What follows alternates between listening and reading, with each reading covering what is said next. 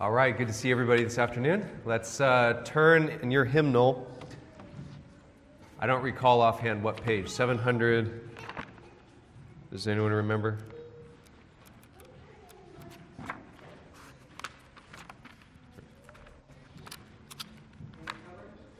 What's that? Chapter 3. 700. 672. 672. There we go. Turn to 672.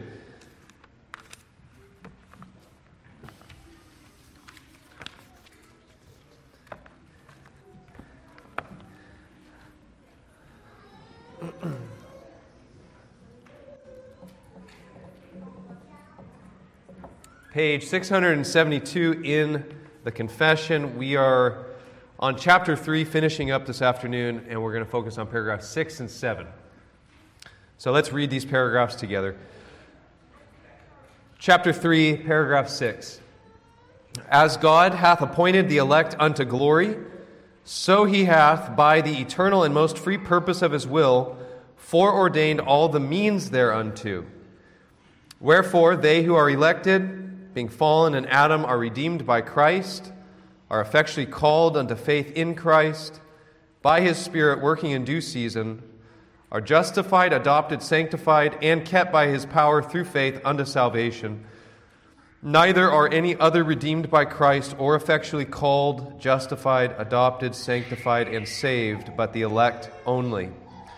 In paragraph 7, the doctrine of this high mystery of predestination is to be handled with special prudence and care, that men attending the will of God revealed in His Word and yielding obedience thereunto may, from the certainty of their effectual vocation, be assured of their eternal election. So shall this doctrine afford matter of praise, reverence, and admiration of God, and of humility, diligence, and abundant consolation to all that sincerely obey the gospel. Let's pray before we come to uh, this time of instruction from our confession. Let's pray together.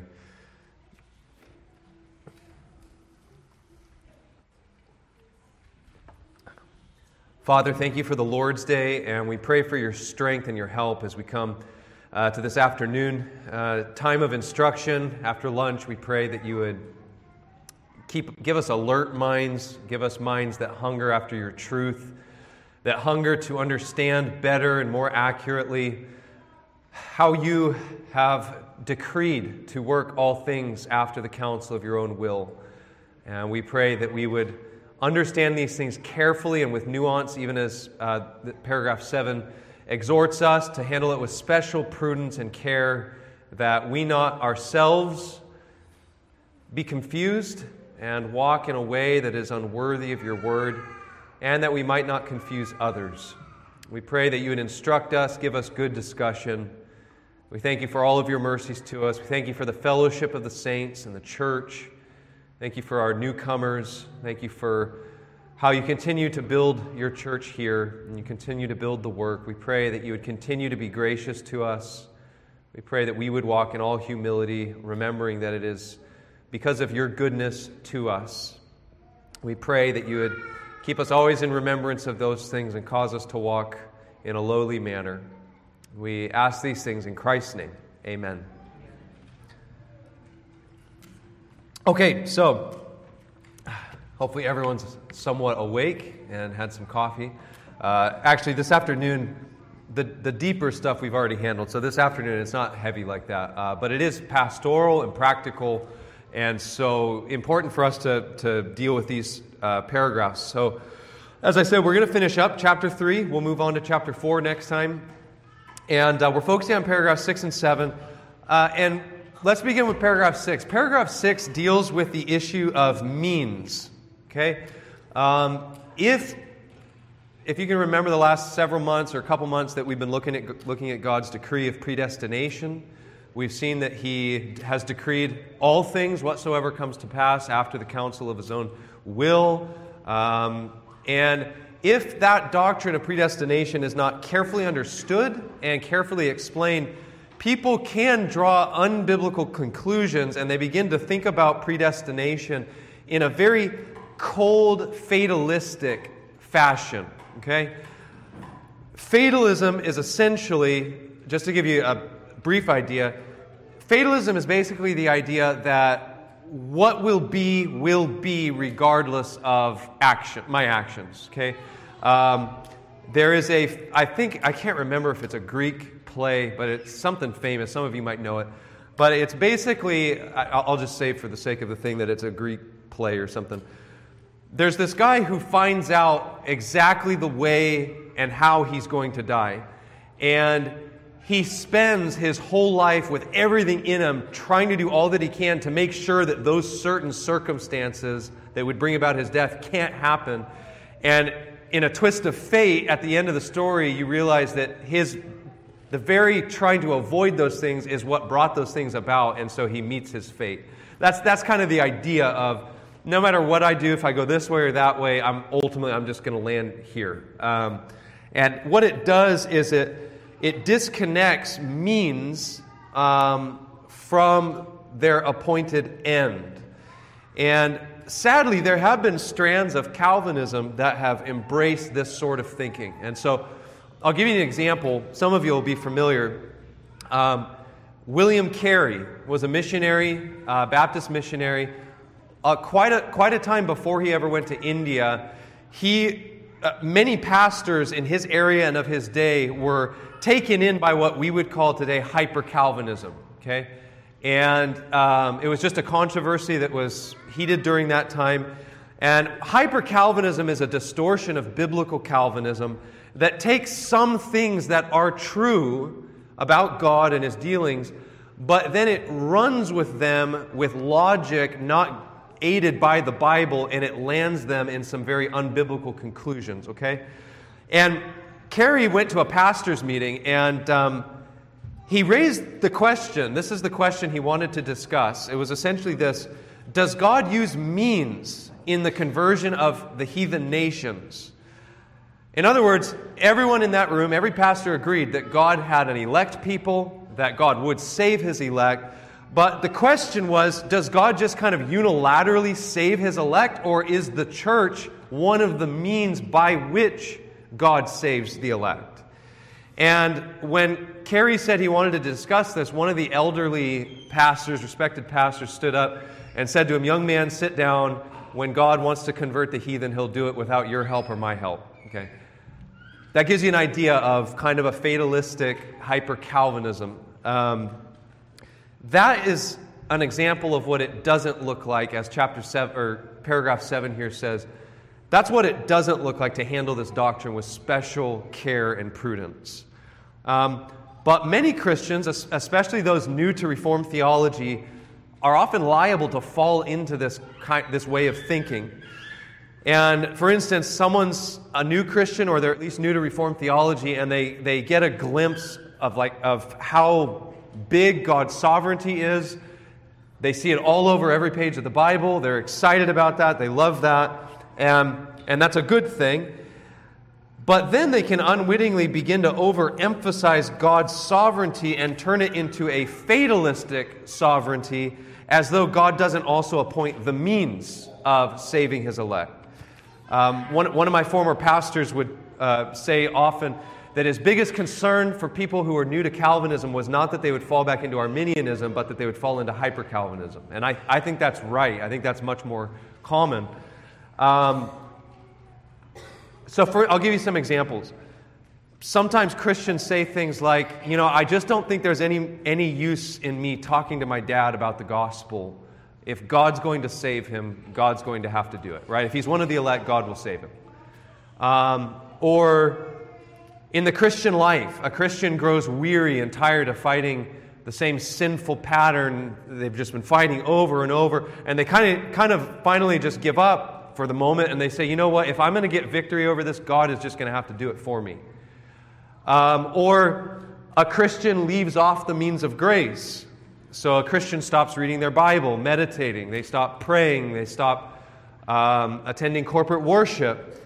And yet at the same time, they're, they're frustrated and they're asking God, Lord, why does it feel like you're so distant from me? And why does it feel like I'm having such a hard time walking with God?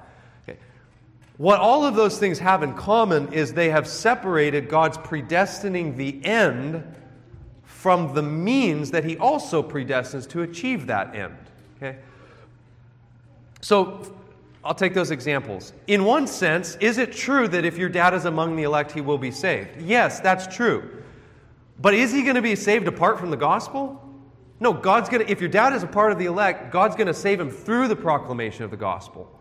Because that's the means God has given for his elect to be drawn in. Um, what was the second example I gave? Um, yes, yeah, sanctification. Is it true that sanctification is something God does to his people? Yes. But that doesn't mean that, okay, I just kind of sit and wait for God to zap me, right? Rather, Philippians 2 work out your own salvation with fear and trembling, for it is God who is at work within you. Um, so, the means of our being sanctified is that, or if the end is us being sanctified, the means is that God has given us commands to actually pursue sanctification, right? Um, same thing with assurance. Is God the one who gives assurance? Yes. But he usually gives assurance through the means of grace he's appointed by which we get assurance, right?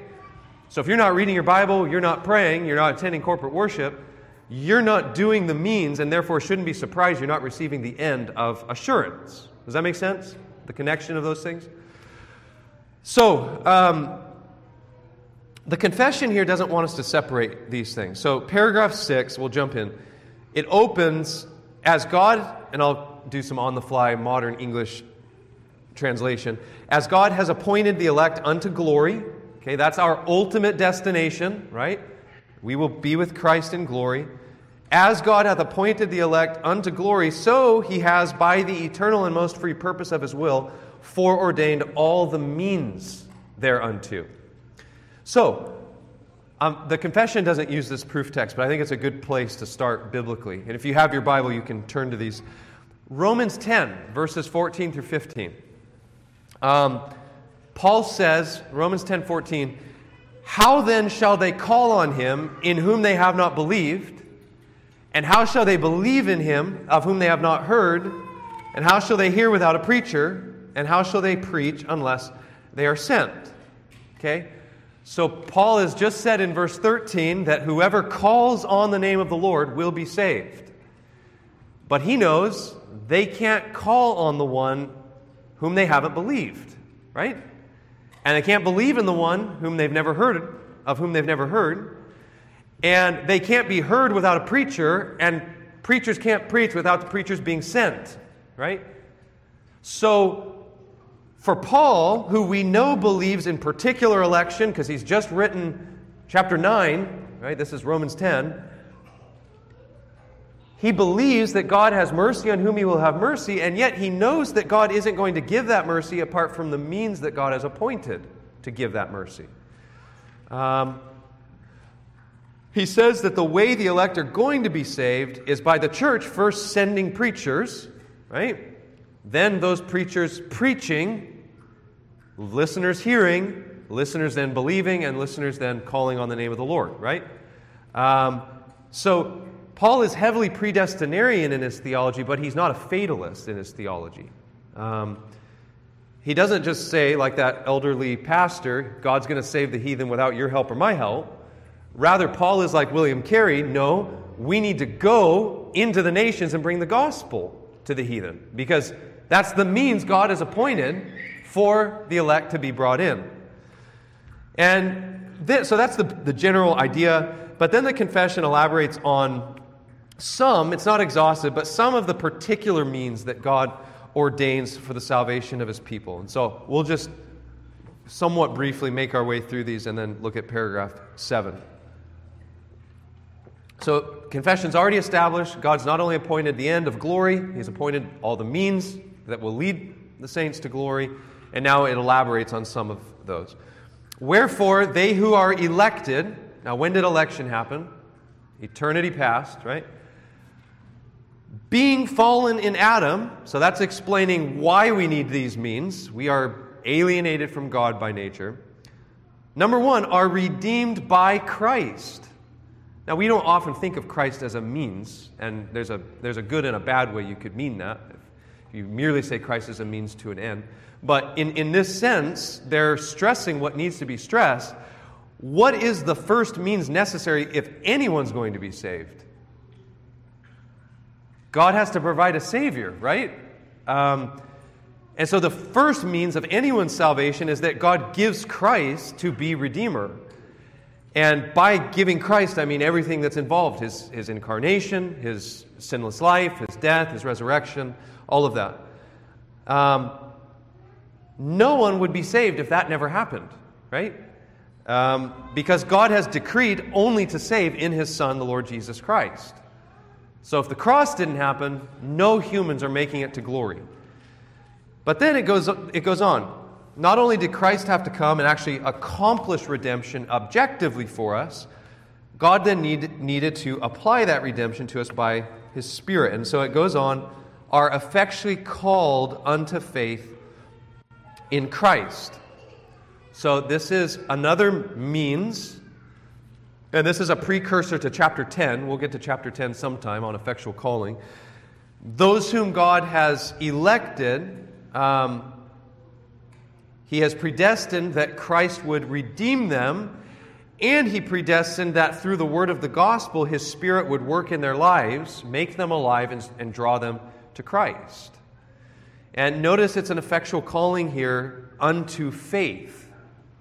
So, what is the instrument God has appointed for a sinner to have union with Christ? It's faith and nothing else, lest any man should boast, right? And so that's another means. The Spirit not only has to make us alive, but also give to us the gift of faith, which then unites us to Christ.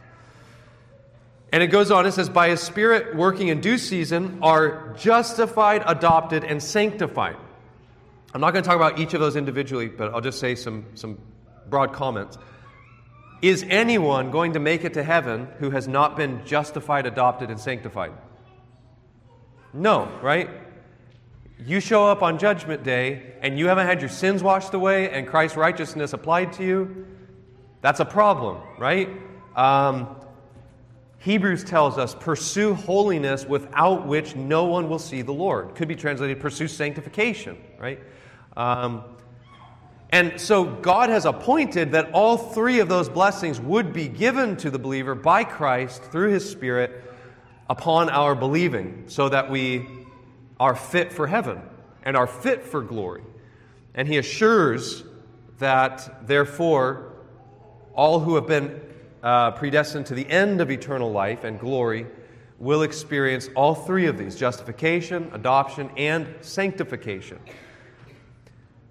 Next, and kept by his power, kept by his power through faith unto salvation. Now, that's a really important line. Um, within that little statement, both you have both the doctrine of preservation and the doctrine of perseverance. Okay? We are kept by God's power through faith, right? Um, kept by God's power through faith. So the confession here is not describing just a crass um, once saved, always saved. And I'll, I'll say, describe what I mean by that. A lot of times, what people, and I'm hesitant to say Christians because usually these are carnal people who just, you know, have a, have a false assurance of being in Christ. But oftentimes when people say that, you know, once saved, always saved, what they mean is this idea that, you know, I, I professed Christ or I profess Christ. That means I'm part of the elect. And so it doesn't matter what I do. It doesn't matter if I renounce the faith tomorrow. It doesn't matter if I go headlong into heretical doctrine. It doesn't matter if I stop fighting sin and I just give into it. I'm going to heaven. Right? That, that's, often people's view of, uh, uh, what do you call that? Uh, eternal security, right? Now, what's the problem with that? Well, once again, that view is disconnecting the end of eternal life from the means God has appointed for the elect to get to the end, right? What the confession is describing here is not a it doesn't matter what I do mentality, but rather it's holding the important balance of I will make it to glory because God keeps me by his power. That's preservation. But God's keeping me actually looks like something in my life, right? So it's not that I'll be saved no matter what I do, it's that I will be saved because God will continue to pour out oil on the flame of my faith. Um, God, I will make it to glory because God will keep me from apostasy, right?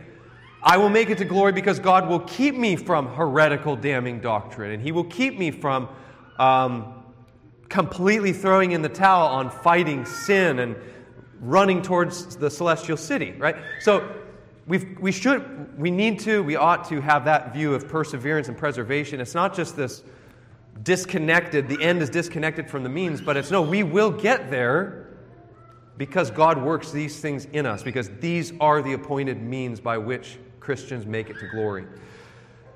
And then this last uh, statement in paragraph 6 neither are any, any other redeemed by Christ or effectually called, justified, adopted, sanctified, and saved, but the elect only. And basically, what the confession is making explicit here is that God has appointed these means to the elect and to the elect alone. And the elect will certainly experience these means which lead to their end, eternal life. And what it's also saying is that the reason that others are not saved is because God has not only appointed them to glory, the end, but He has also not appointed them to experience these means of the Spirit's work, faith, justification, and so on. So let's next turn to our the last paragraph, paragraph seven. And uh, when we're done, we can, if, if there are any questions, we can have time for discussion. So, uh, paragraph seven. The doctrine of the high mystery of predestination is to be handled with special prudence and care. Now, you know that something is liable to being mishandled if the writers of the confession decided to write a whole paragraph on cautioning not, not to make that mistake and to handle it with prudence and care, right? That men attending the will of God revealed in His Word and yielding obedience thereunto may, from the certainty of their effectual vocation, be assured of their eternal election. Okay. You might read that and that might not immediately make sense. I'm going to try to break it down. It's honestly not difficult once you realize the purpose of this paragraph. Uh, it is really pastorally significant. And, and not, just for pastors, but for you in, in, ministering to other people. And I think you'll see why. Um, here in paragraph 7, in particular, what the authors are concerned about is they are concerned that people not look to the wrong place to be assured of their election. Okay? Notice it says that men attending to the will of God revealed in His Word. You see that? And yielding obedience thereunto. Okay, little um, sidebar thing here, okay? There are two ways that the Bible speaks of the will of God, right? And that's reflected in our confession, even in this chapter. Both uses are used. Um, for instance, paragraph 5, if you're looking at the confession, use the term the secret counsel and good pleasure of his will. Okay? Now, that is obviously a reference to what we call the decretive will of God or his sovereign willing of whatsoever comes to pass, right? So, on the one hand, we speak of God's will of decree, sometimes his secret will, and it's got other names. Um, what we're talking about when we talk about God's decretive will is what will be. It's what God has determined this will certainly come to pass. Okay. Here's the thing though the reason it's called his secret will sometimes is because that will of God is not revealed to us unless it's told us in the scriptures or until providence reveals it. Right? So, for instance, um, I know that tomorrow God has either decreed that I will live or I will die, right? It's one of the two. But I don't know which one will actually come to pass until tomorrow passes, right? Because it belongs to God's secret will. He knows what He's decreed to come to pass, but He hasn't revealed that to me. Um, that, so here, here's why, why that's important. Um, let me see. Went off my notes for too long. I've got to find myself. So here, here's an example of why it's a problem if Christians try to peer into God's secret decree to learn something. Let's say someone has been a faithful Christian for 20 years. They've borne the fruit of Christian grace in their lives. Their, their lives are changed. They've clearly ordered their, pat, their, their lives after the pattern of God's Word. And all of a sudden, 20 years into their um, walk with God, they start coming, let's say they start coming to Bethany Baptist Church and they start hearing about this predestination thing and election, and God has a particular people He chose from before the foundation of the world. They've never even heard that before. They've read the word in the Bible, but never heard it explained the way we believe it.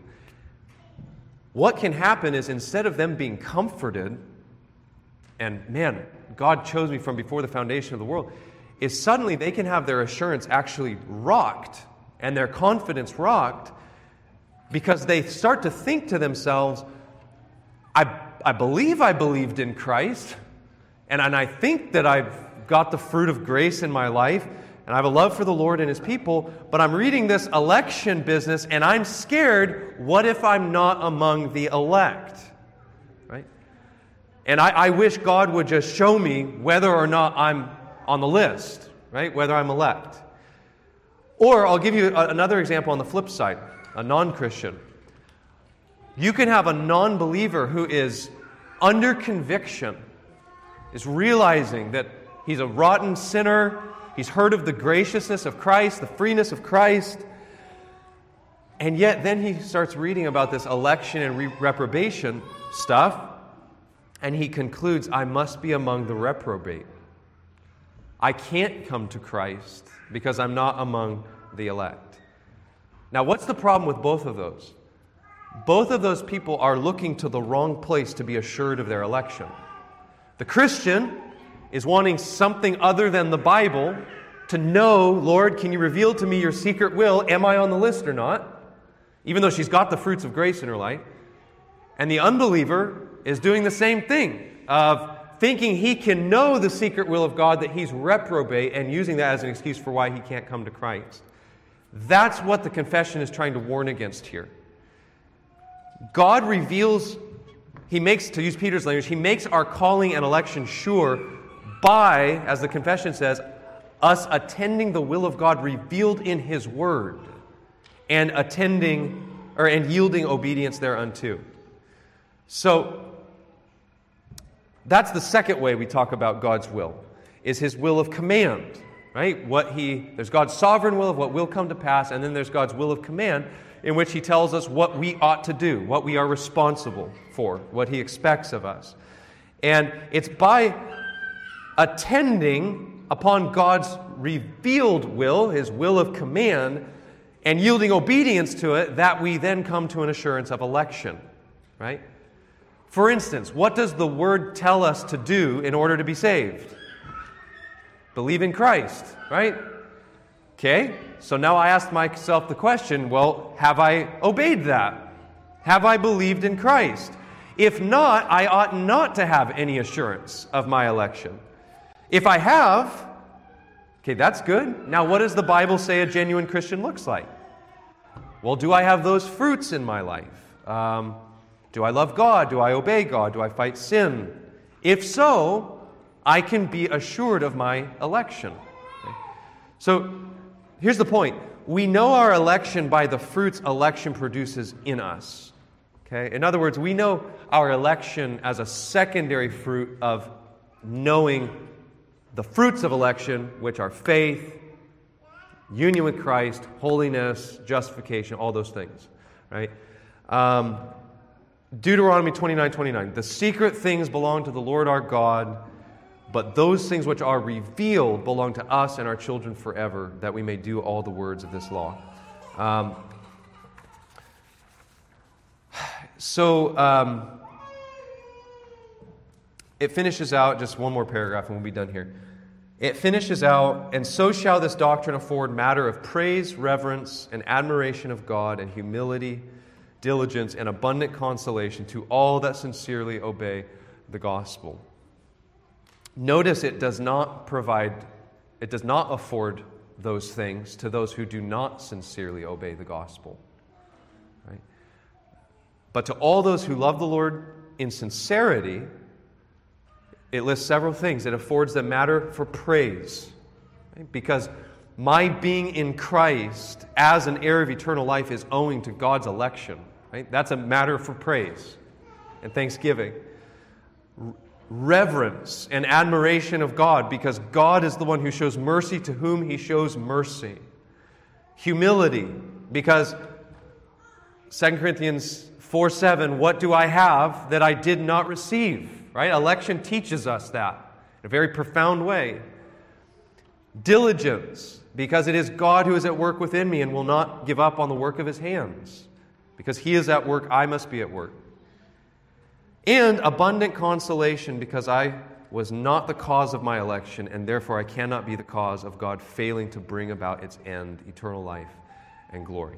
So let me, let me stop there and open it up for questions if we, if we have anything to discuss or anything. I know, kind of a flyover, quick view.